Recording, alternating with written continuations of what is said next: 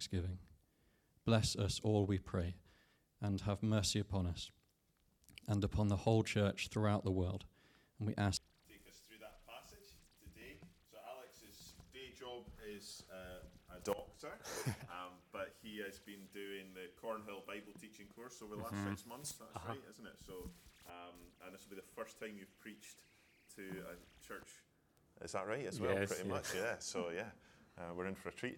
So, no, we're delighted to have you, and um, uh, just it's a great opportunity to uh, give thanks to God for you as well. So, let's pray, and uh, uh, we'll hand it over to you. Father, we thank you for Alex.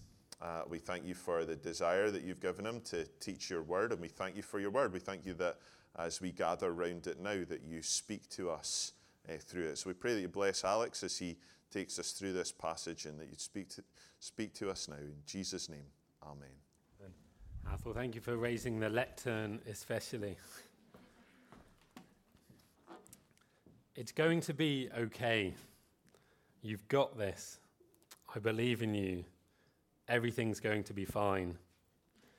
When we feel nervous, scared, anxious, whether that be about an upcoming job interview, an exam, a presentation, an event we've spent months organizing, a big sports match, it's wonderful to hear words of reassurance from someone that we trust that everything is going to be okay. And the inner storm, at least for a time, is calmed. But as well as the big upcoming events in our calendars, we also seek reassurance about some of the big questions in life which can be harder to come by. Am I doing the right job? Am I living in the right place? Am I surrounded by the right people? Am I right to put my faith in Jesus? In this passage we're looking at together this morning, we find something remarkably reassuring that we are doing exactly the right thing by putting our faith in Jesus. And in Him, we have everything we could ever need that put all those other questions into perspective. So we are looking at the opening section of a letter written by the Apostle Paul to one of the very earliest churches based in the ancient city of Colossae, which was located in what is now modern day Turkey. Paul was one of the influential early church leaders shortly after the death and resurrection of Jesus and author of much of the New Testament. And he wrote this particular letter while under house arrest in Rome. And the young church he is writing to had been planted by his associate Epaphras, who was, one, who was the one who had brought the good news of the gospel to the people of Colossae. And I like to suggest that this young church in Colossae isn't too different to the one sitting here today on Leith Walk. For while the people of Colossae were likely not in a modern building behind a gym and next to a Sainsbury's, they were a young church living in a culture that was hostile to their faith.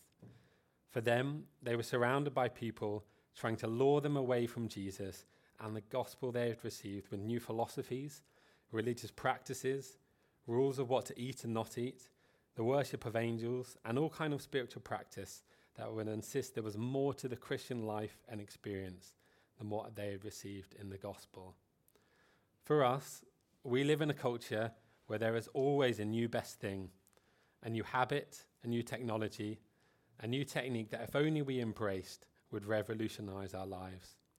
And this way of thinking can creep into the church, whether that be new strategies for church growth or evangelism or worship, that if only we embraced, would lead us into a richer and deeper experience of the Christian faith.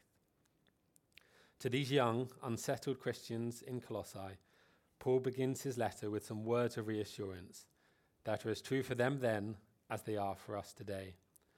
That the gospel that they had received is the true gospel, the wonderful news of hope for anyone who puts their faith in Jesus. And from this gospel, without adding any new religious techniques or spiritual practice, can live full and fruitful lives worthy of the Lord.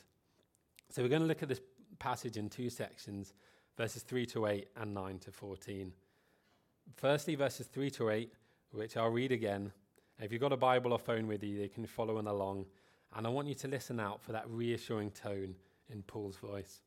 So, verse 3 We always thank God, the Father of our Lord Jesus Christ, when we pray for you, since we heard of your faith in Christ Jesus and of the love that you have for all the saints, because of the hope laid up for you in heaven. Of this you have heard before in the word of the truth, the gospel, which has come to you, as indeed in the whole world it is bearing fruit and increasing, as it also does among you, since the day you heard it and understood the grace of God in truth, just as you learned it from Epaphras, our beloved fellow servant. He is a faithful minister of Christ on your behalf and has made known to us your love in the Spirit. And if you're anything like me, you may have found that train of thought a little tricky to follow. So let's break it down into smaller chunks and look at some of the reasons why we can be reassured of the wonderful news we've received in the gospel. So, firstly, the reassuring hope of the gospel. Paul opens in verse 3 by thanking God for the faith that these young Christians in Colossae have in the Lord Jesus, the love they had for one another, and the hope that's laid up for them in heaven. Faith, hope, and love are a, triad, are a triad used frequently by Paul in the New Testament, perhaps most famously in a passage we most often hear at weddings, 1 Corinthians 13. And now these three things remain faith, hope, and love. But the greatest of these is love. But I want us to notice the specific relationship between the three of them here. Verse 4 Since we heard of your faith in Christ and the love you have for all the saints, because of the hope laid up for you in heaven. Faith in Christ, love for one another, spring from hope, a hope that is laid up for us in heaven. The hope laid up in heaven, which is the hope of the gospel, is described perhaps most famously in the Gospel of John, chapter 3, in a conversation between Jesus and the Jewish leader Nicodemus. Verse 16 For God so loved the world that he gave his only Son that whoever believes in him should not perish but have eternal life. The hope we have in the gospel is that death is not the end, that this broken world is not, is not all that there is, that on the other side of this life is eternity with our loving Heavenly Father, where He will wipe away every tear from our eyes, and death shall be no more, or there will be no more mourning, no crying, nor pain, for the former things have passed away. A hope that, unlike everything else in this fragile world, is totally secure and can never be taken from us.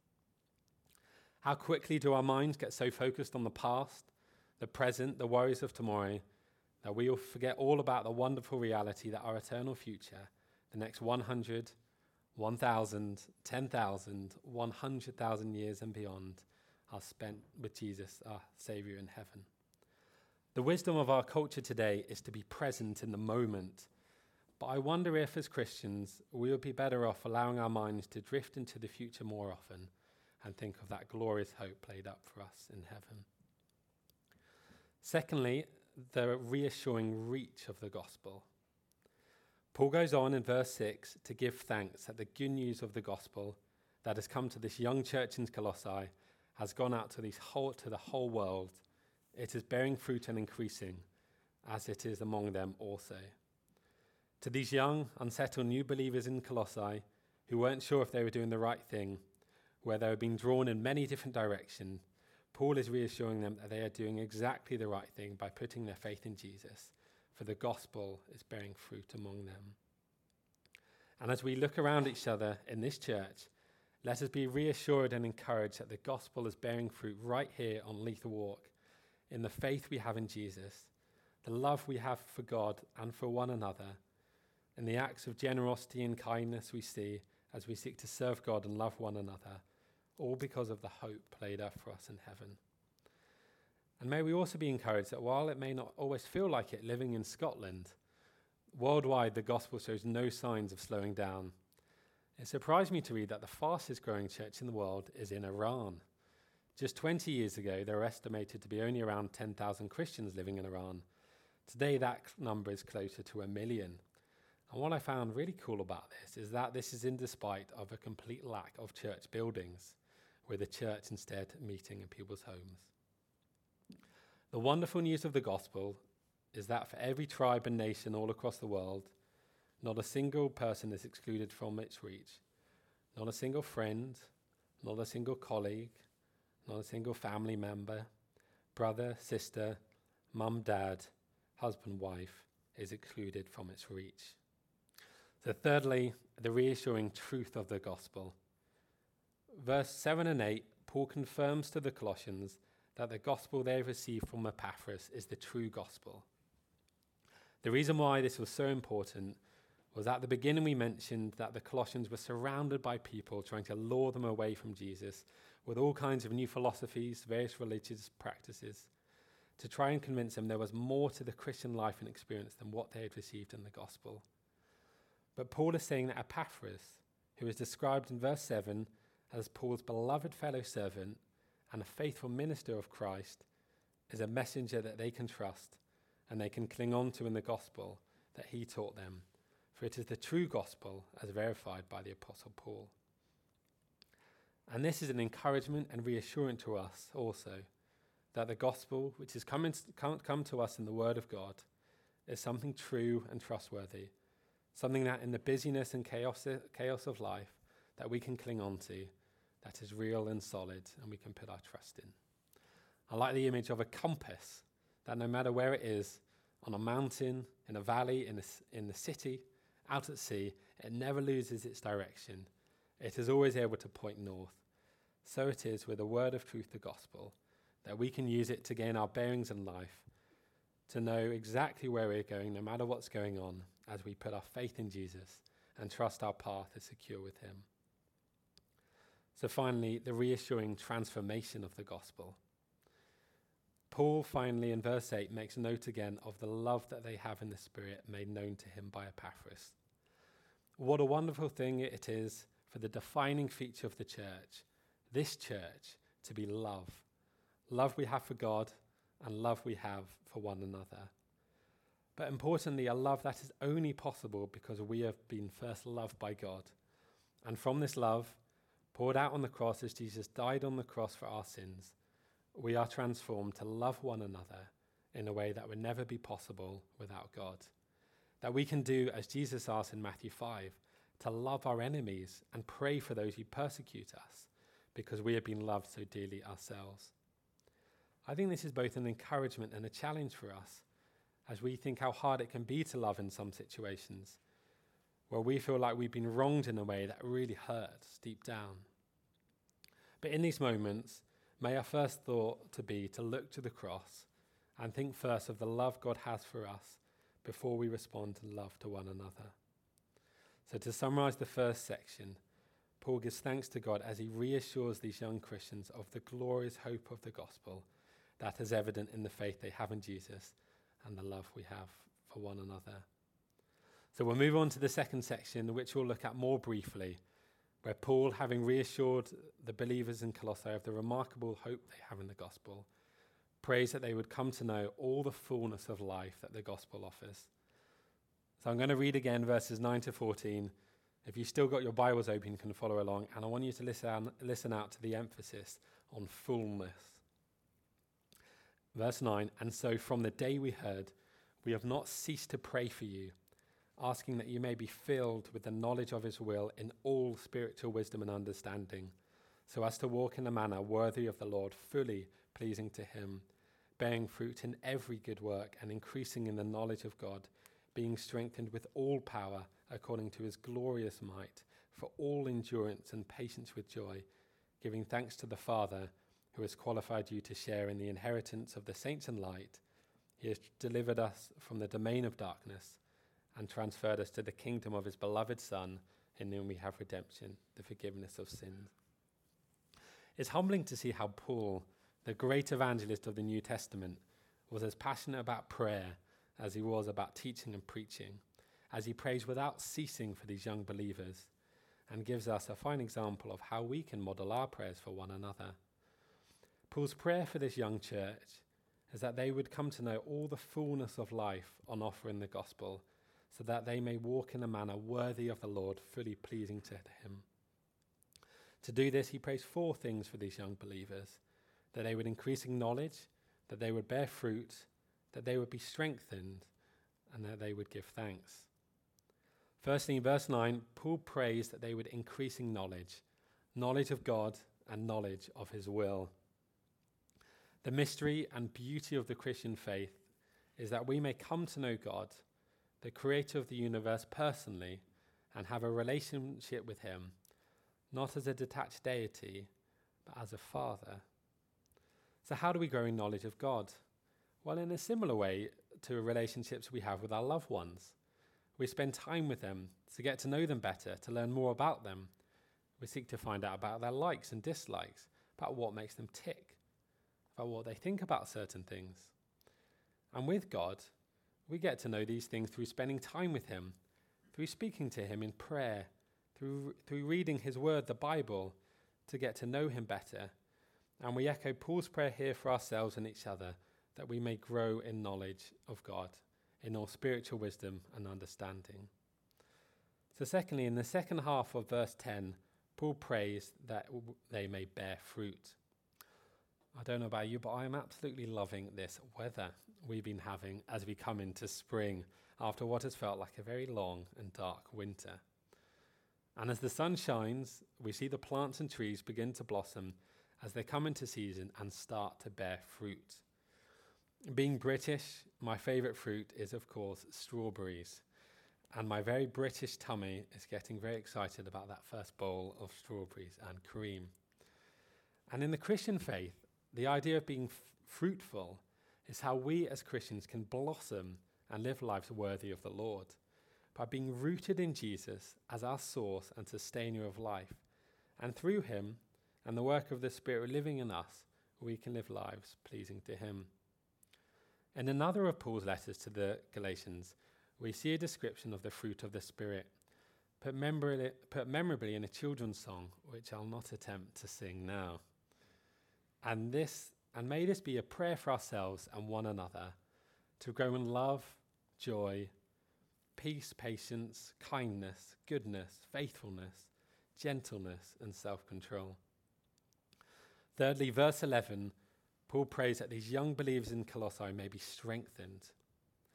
Paul knew that it was not easy being a Christian in the, in the hostile culture of Colossae, as it is not easy being a Christian in the 21st century Scotland in a culture that feels increasingly hostile towards Christians, where our beliefs are marginalized and faith in God may be ridiculed. And he prays that they may be strengthened with all power according to his glorious might for all endurance and patience with joy. And what a reassuring thought this, that it is to have God in our corner, fighting with us every step of the way. And it's interesting to see what it looks like to be strengthened by God it is simply to face the trials and troubles of life with endurance, patience, and joy. And just to highlight that last one, joy, that doesn't mean that we're always happy, that we go around with a smile on our faces. It's that whatever the circumstances, whether life is good or when things get really tough, in times of sadness and great struggle, we deep down still have that sense of contentment that comes from knowing God as our rescuer and sustainer. So finally, as we reach the end of our passage, Paul prays that these young Christians would give thanks to the Father for the glorious hope of the gospel that is in them. I'm just going to read again verse 12 to 14. Verse 12 Giving thanks to the Father who has qualified you to share in the inheritance of the saints in life, he has delivered us from the domain of darkness and transferred us to the kingdom of his beloved Son in whom we have redemption, the forgiveness of sins. As we come to a close, let's reflect on our own personal walks of faith. Perhaps it was years ago you became a Christian, perhaps it was more recently, and perhaps it's something you're just starting to think about. We see here the incredible hope on offer that based on no exam or qualification we have passed ourselves, simply by putting our faith in Jesus, that we are plucked from the domain of darkness where we were living in rebellion against God, and we are transferred to the kingdom of his beloved Son, who gives us a clean slate, where we are forgiven for every wrongdoing we have ever committed, and we come to share in the inheritance of the saints and look forward to the hope laid up for us in heaven. And while we await our future hope, we seek to live lives worthy of the Lord, increasing in knowledge, bearing fruit, being strengthened and giving thanks. Let's pray together. Lord, our Father, we thank you for the hope and reassurance we have in the gospel. Lord, we're so thankful for the glorious hope laid up for us in heaven. That one day you will wipe away every tear from our eyes. There'll be no more mourning, no crying, no pain. And Lord, we pray that we may come to know all the fullness of life on offer in the gospel, and we may seek to live lives worthy of you, to become more like your Son, Jesus. And we thank you that you are with us, strengthening us every step of the way. We pray these things in Jesus' name. Amen.